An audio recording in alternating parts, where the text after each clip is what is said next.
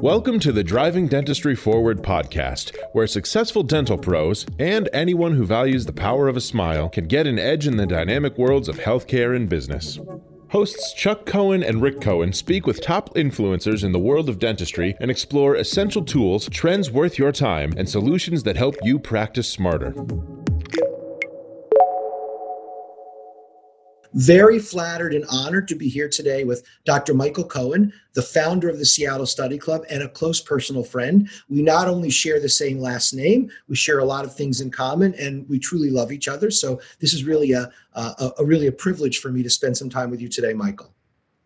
I'm I'm uh, honored to be with you, and uh, I've been looking forward to this at least for the last 15 minutes. Excellent. Well, we're glad you're here. Take time out of your busy day to do this. So let's start a little bit about your journey. Um, where where did you start? How did you end up as one of the most influential people in dentistry? Um, I can promise you it wasn't planned, and and not only uh, was it not planned, I actually planned something about 180 degrees from that. Uh, I graduated as a periodontist and went into practice. And uh, I liked the idea that I could go to the perio meetings and not be recognized.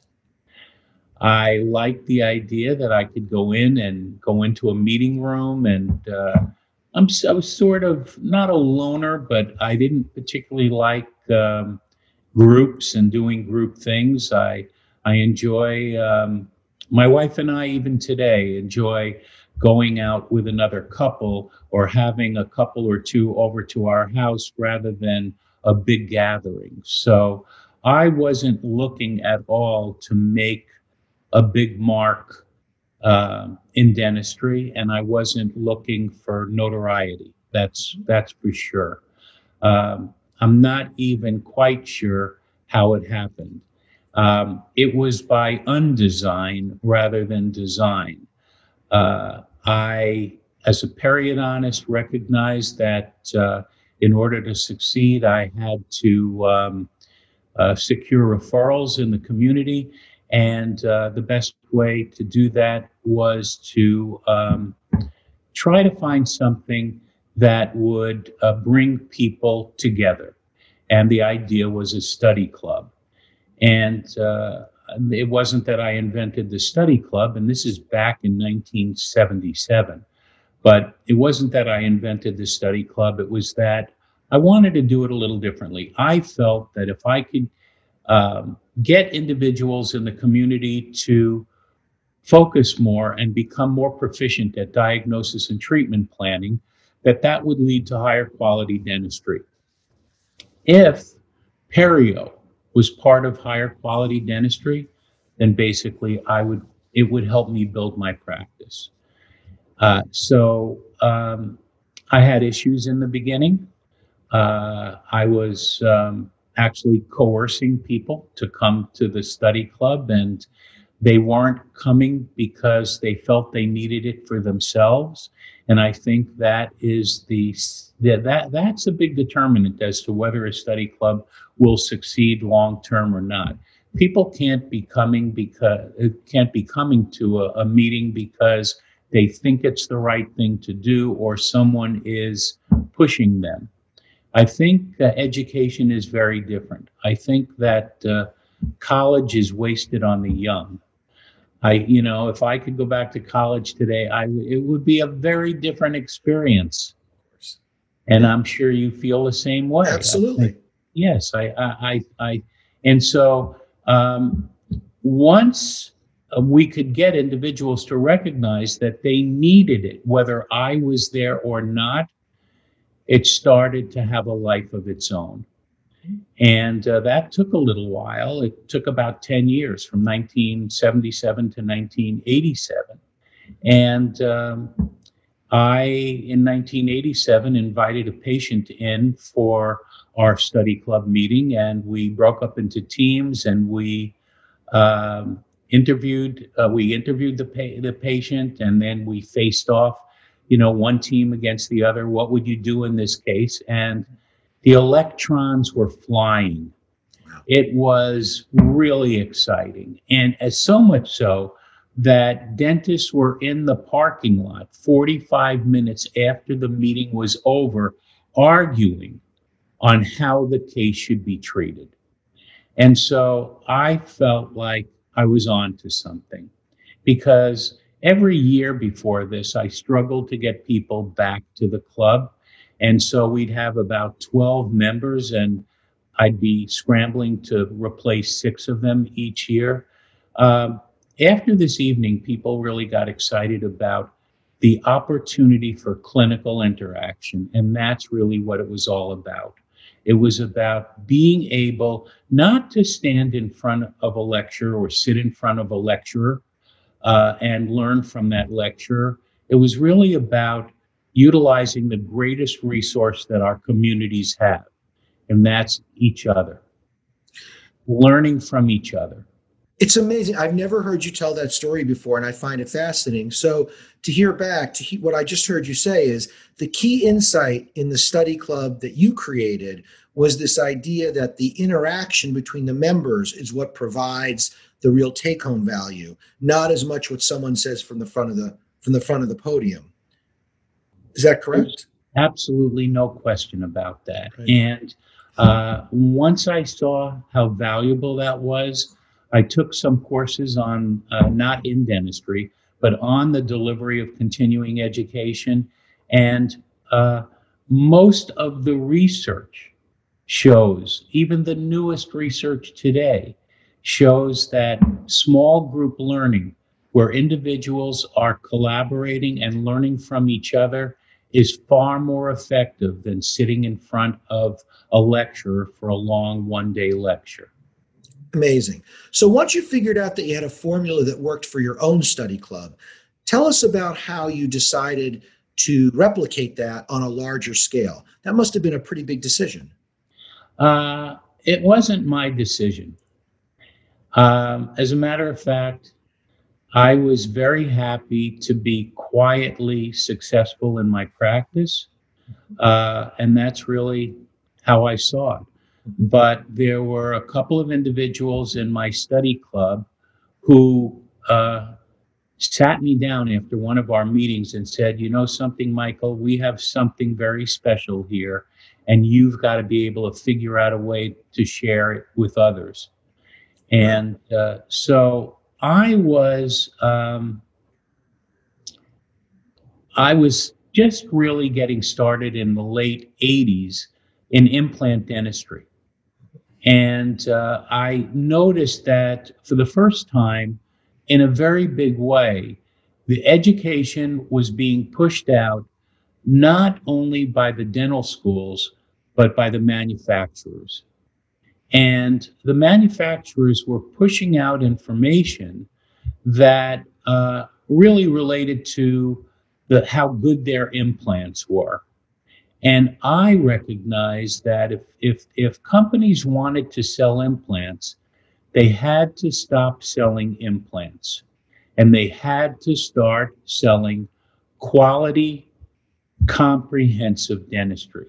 Because if implants were a part of that, then people would automatically want implants, right? Mm-hmm. So I, um, I uh, was fortunate enough at the time to know some people at Dentsply, and uh, they were very excited about what I was talking about. And uh, they wanted me to put some programs together on the study club. They uh, were not telling me that I had to um, promote any product or any implant or anything like that. That basically it was just a matter of talking about study clubs. So uh, my first lectures were lectures that were uh, were sponsored that way. And uh, I had a tough time in the beginning. I couldn't even give the study club concept away, but uh, I was like a fullback.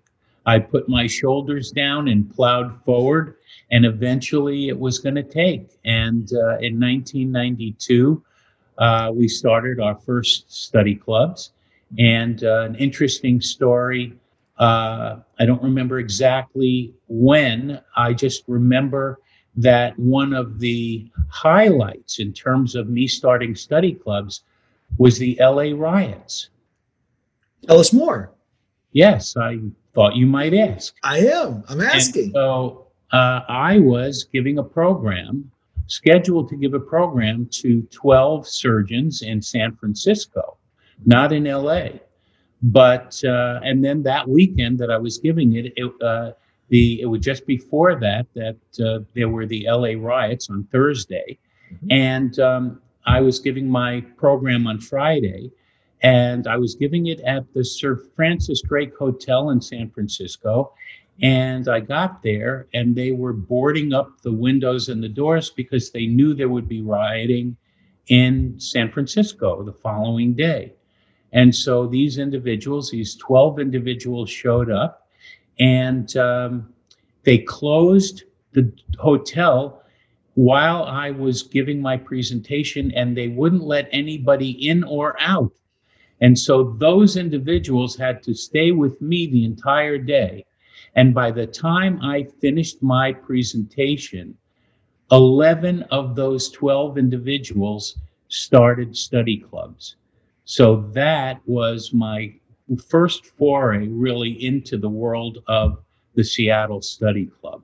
Amazing. So let's do this again. I think that's great. The second insight you talked about was uh, this idea that the key, one of the key elements of Seattle Study Club is the comprehensive nature of it, right? We don't just talk about an individual product or an individual procedure, even it's this comprehensive treatment planning process, right? You talked about that, Yes. correct? And then the last thing is basically if you lock everyone in a room long enough, you will win them over.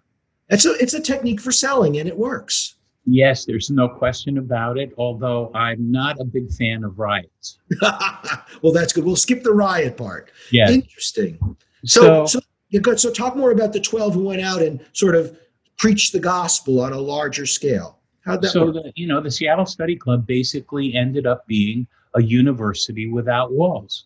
And my idea was that it was a um, a place where dentists who are in the field and don't have the luxury of going back to school can actually um, experience a curriculum on a yearly basis.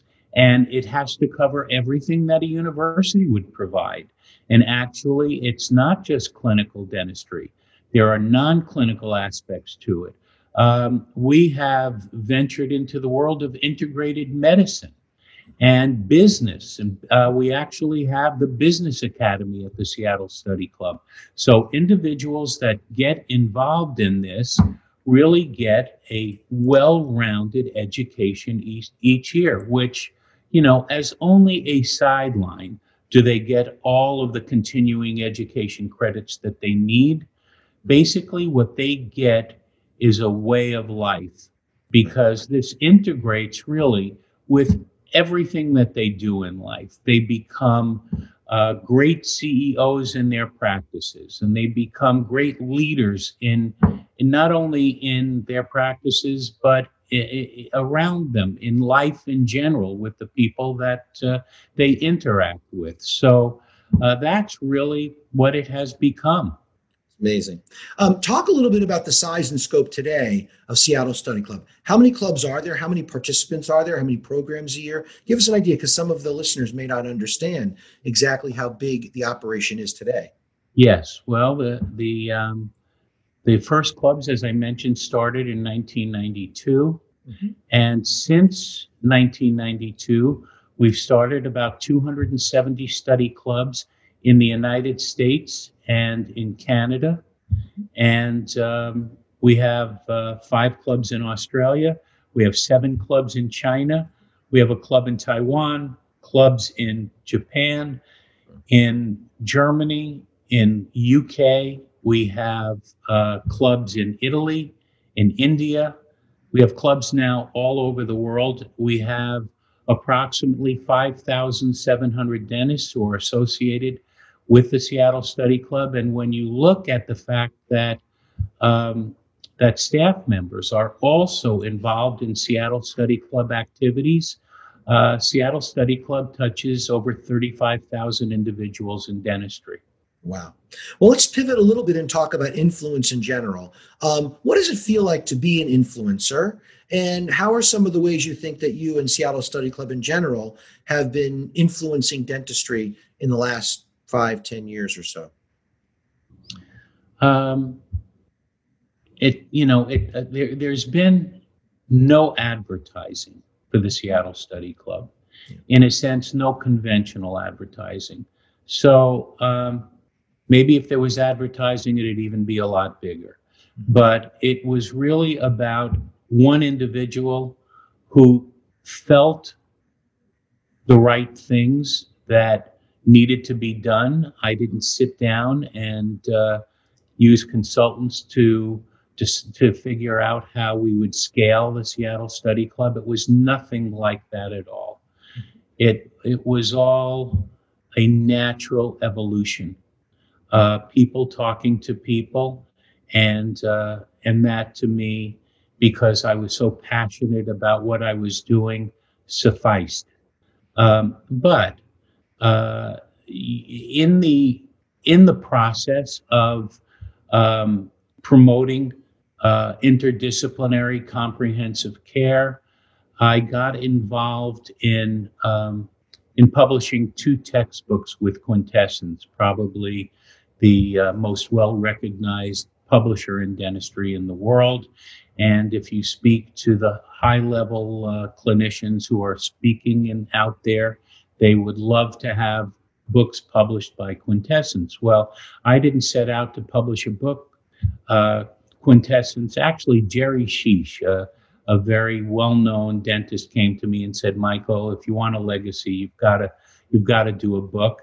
And the, in the process of doing the book, the the first volume took me five years to put together, and it's all on treatment planning. And in 2011 or 12, it was the the second largest selling dental book in the United States.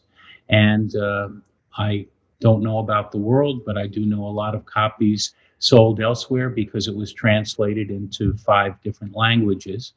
Um, but I got to meet because I invited the best clinicians from around the world. And all of those clinicians that I invited, I felt were great teachers. They couldn't write, but they could teach. Hmm. So, in essence, I ended up uh, rewriting a number of the chapters, but the information that was in there is is contemporary even today. It's it's today it, uh, many of the concepts on occlusion, many of the concepts on interdisciplinary treatment and putting it together um, with great clinicians like uh, John Kois and Frank Spear and uh, uh, Mauro Fradeani from Italy and uh, uh, Stefano Gracis from Milan, also Italy, and uh, and um, let's see, Galip Gürel from Turkey, and you know individuals from all over the world, in a sense, gathered to help me with this with this volume. Well, they all have influence.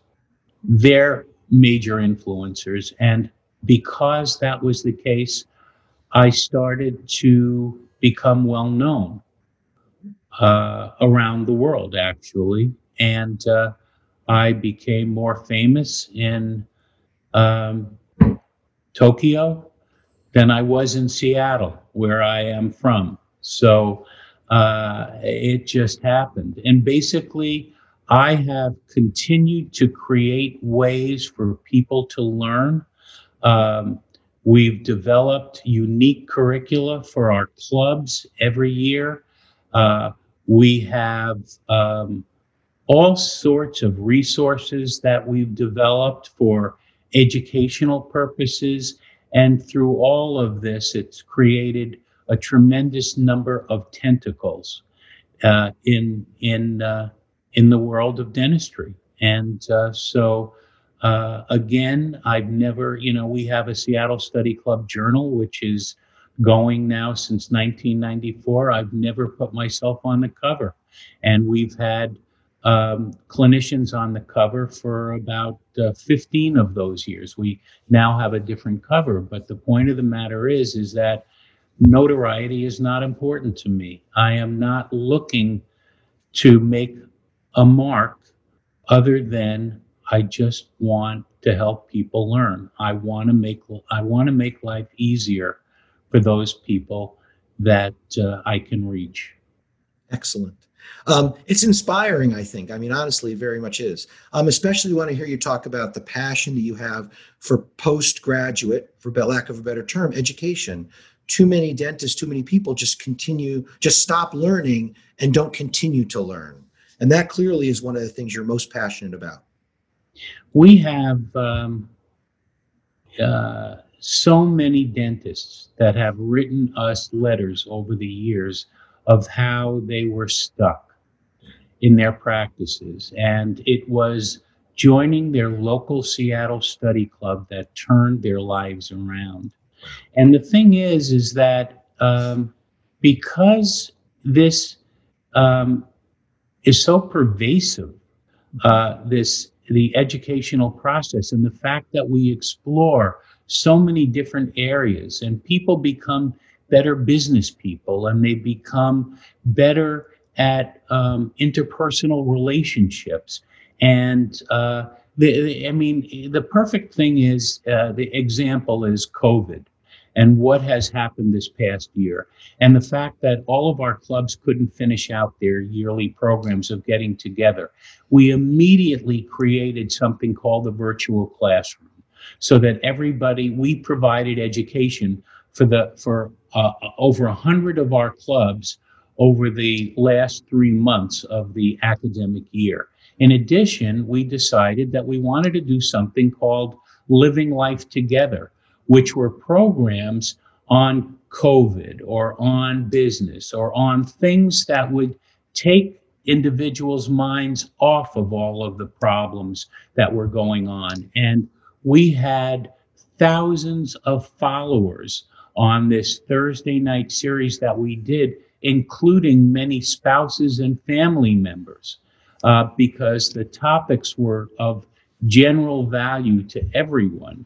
And so, uh, you know, the the influence stretches far and wide, not just to the uh, the the um, the average dentist. It's you know, it it it's a family affair. The Seattle Study Club is absolutely a family affair. Um, who have been some of your biggest influencers? Who has influenced you in your journey? Uh, I think um, one of the biggest influencers was a guy by the name of Saul Schluger. He is known as the father of periodontics. He started the first perio program at Columbia University, came out to the University of Washington, and started the perio program there. I spent uh, my years in the graduate program, uh, not so much learning from him techniques because of all of the staff that were there to provide that information, but I learned a hell of a lot about wine and good food.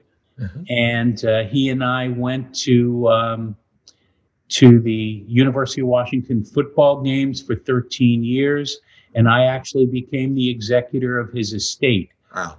Uh, and but I learned so much about everything that surrounds dentistry as well as dentistry from him.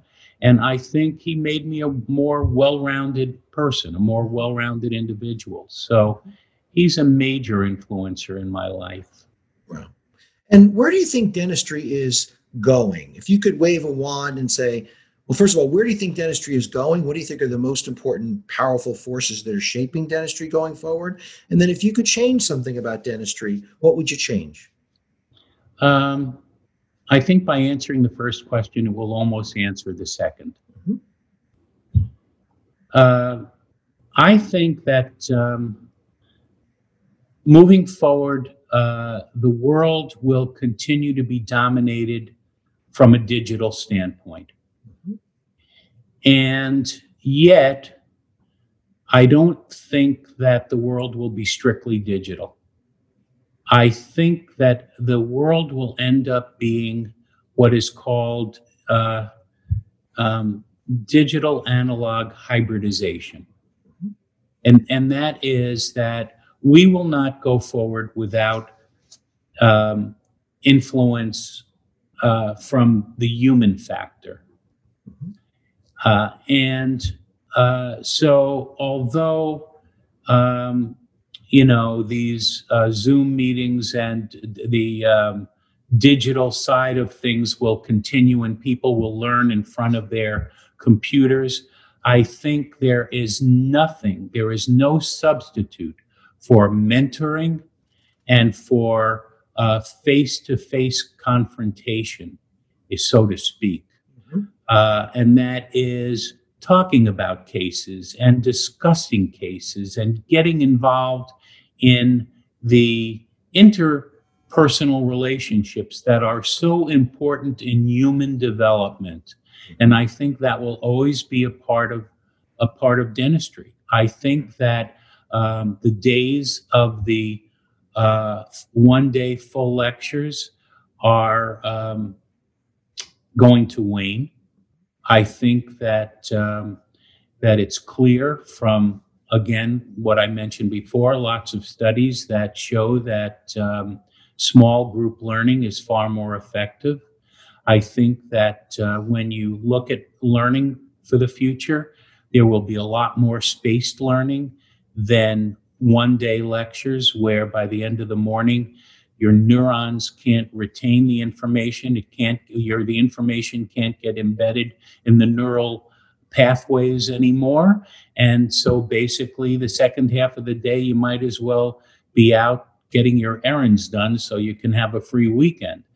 Uh, i think that uh, short bursts of information and uh, think like we have high intensity learning that we do at the Seattle Study Club is uh, uh, is is the wave of the future. Small group learning, uh, learning from each other is it, it's not that lectures will go away. We have to add to our databases, but you have to be able to um, integrate the information you get into something meaningful, and that happens best through collaboration. Fascinating. Um, talk for a few minutes about one of the really great inventions I think you've brought to dentistry, and that's this concept of symposium. Um, symposium is truly the, the best dental meeting of the year. It's the one meeting I put on my calendar never to miss. And I do think that's been one of the things you've been very influential about, really changing the way dental meetings are put together, run, operated. Uh, talk for a few minutes about how that came about and what is the long term influence of that.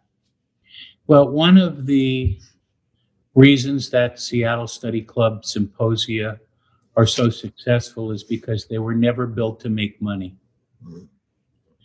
And so there there's that factor isn't into isn't and doesn't enter into it although we don't like to lose money um, and uh, I think that uh, it's uh, it's uh, avoided all of the politics surrounding many of the meetings in dentistry.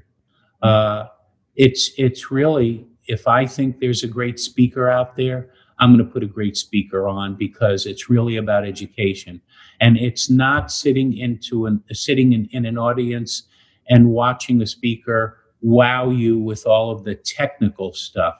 We really concentrating on getting the best teachers on the podium. So that's part of it, okay, and that's why the um, that's why all of the great speakers want to be on our stage because there's tremendous prestige because they want to be in the uh, in the audience of other great speakers. They don't come to these meetings to fly in and fly out. They come to these meetings and they want to stay because there is a wealth of information to be had. But also in addition to that um, the meeting is derived from the fact that in the beginning, it wasn't just uh, a showcase of speakers. It was a meeting where individuals could get together, and it, it's an extension of what I've been talking about these past 25 or 30 minutes. And that is, It's about the human side, the relationships that are built, the friendships that are built. It's really about the Seattle Study Club community. And uh, anyone who has been uh, can't wait to come back. And it's it's only partly because the lectures are so fabulous. It's everything that surrounds the, the meeting. It's meeting latent needs.